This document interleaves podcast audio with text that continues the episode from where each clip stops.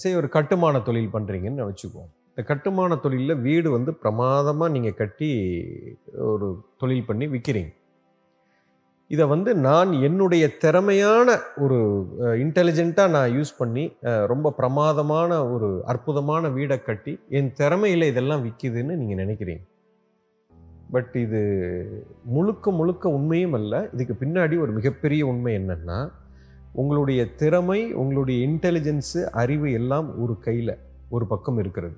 இன்னொரு பக்கம் இந்த பிரபஞ்சத்தினுடைய அருள் என்ற ஒரு விஷயம் இருக்குது.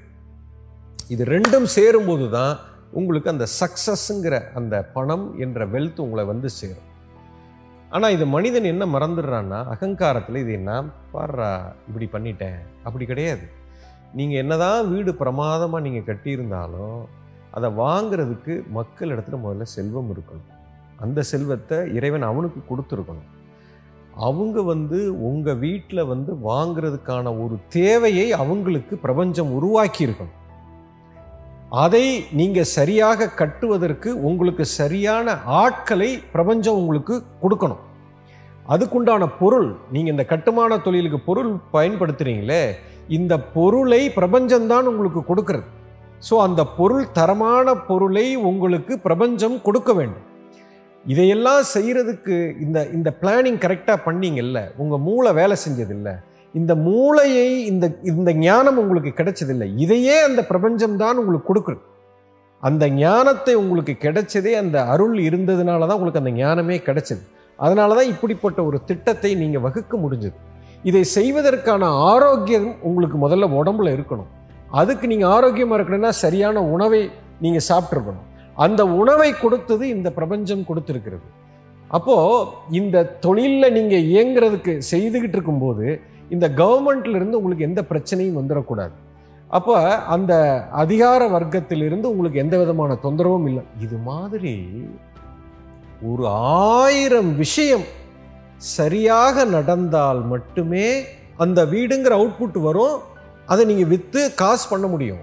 ஸோ இது உங்கள் திறமை ஒன்றுமே கிடையாது. அப்போ இந்த ஒரு தொழிலை நான் செய்து நான் வந்து சக்ஸஸ்ஃபுல்லாக ஆனதுக்கு என்னுடைய பங்கு உங்களுடைய பங்கு வந்து ஒரு சதவீதம் தான். பாக்கி தொண்ணூத்தொம்பது சதவீதம் இந்த அத்தனையும் சரியாக நடந்ததனால் வந்தது. அப்போ அவ்வளோ அப்போ நீங்கள் உங்களுடைய உழைப்பு வந்து அங்கே ஒரு ஒரு பர்சன்ட்டு தொண்ணூத்தொம்பது பர்சன்ட் வந்து பிரபஞ்சம் உழைச்சிருக்குது அப்படின்னா இதில் வந்த வருமானத்தை நீங்கள் அவனுக்கு அவனோட பங்கை நீங்கள் கொடுத்து தானே ஆகணும். நீங்கள் அதை கொடுக்கும் பொழுது தான் அடுத்தது நீங்கள் ஒரு விஷயத்தை செய்யும்போது அது அத்தனையும் வந்து நிற்கும் எதை செய்தாலும் இந்த அருள் இருந்துக்கிட்டே இருந்தால் தான் நீங்கள் அதை சக்ஸஸே பண்ண முடியும். இல்லைன்னா தேவையில்லாத தடைகள் வரும். வந்து கொண்டே இருக்கும். எப்போ நீங்கள் அந்த ஒரு சொத்தை நீங்கள் எங்கேருந்து எடுத்தீங்களோ அதை நீங்கள் திருப்பி அங்கே கொடுக்கல அதுக்குண்டான விஷயத்தை நீங்கள் பகிரவில்லை என்று சொன்னால் அது அந்த அருளை நீங்கள் இழந்துருவீங்க. இப்போ நீங்கள் ஒரு கட்டுமான தொழில் பண்ணீங்க. நீங்கள் எந்த வேலையும் செய்யலை. நீங்கள் போய் காங்கிரீட் போடலை க- ஜல்லியை அள்ளி கொட்டலை மிஷினை கம்பி உற்பத்தி பண்ணல. அதை செஞ்ச ஒரு கூலிக்காரன் செய்தான். அவ்வளோ கஷ்டப்பட்டு அவன் அந்த வேலையை செஞ்சுருக்கான்ல. நம்ம ஆஃபீஸ் ரூமில் உட்காந்து நீங்கள் ஒரு முதலாளியாக உட்காந்துருக்கிறோமே உங்களுக்கும் அவருக்கு என்ன வித்தியாசம்? அவருக்கு அந்த கட்டடத்தை கட்டுறதுக்கு மட்டும்தான் அவர் செய்கிறாரு உழைப்பு. ஆனால் நீங்கள் அதுக்குண்டான ஞானத்தை பெற்றுக்கிறீங்க. இந்த ஞானத்தை கொடுத்தது யார் ஃபஸ்ட் இந்த பிரபஞ்சம் நினைத்திருந்தால் இந்த ஞானத்தை உங்கள்கிட்ட இருந்து புடுங்கியிருந்தா நீங்கள் கல் எடுத்து போட்டுட்டு இருந்திருப்பீங்க. அவ்வளவு உழைப்புக்கு உங்களுக்கு கிடைத்த ஊதியம் இவ்வளவுதான் கிடைத்திருக்கும் அப்போ அதை மறந்து விடக்கூடாது. அதாவது இந்த பிரபஞ்சம் வந்து இயற்கையின் சட்டம் எப்படி இயங்குதுன்னு சொன்னால் எந்த ஒரு விஷயம் உன்னுடைய தேவைக்கு அதிகமாக ஒரு மனிதனுக்கு ஏதோ ஒரு செல்வத்தை கொடுக்குது. இப்போ உங்களுடைய பணம் செல்வம் வந்து இப்போ இந்த கட்டுமான தொழிலில் இருக்கிறீங்கன்னா நீங்கள் சேர்த்து வச்ச சொத்து கிடையாது.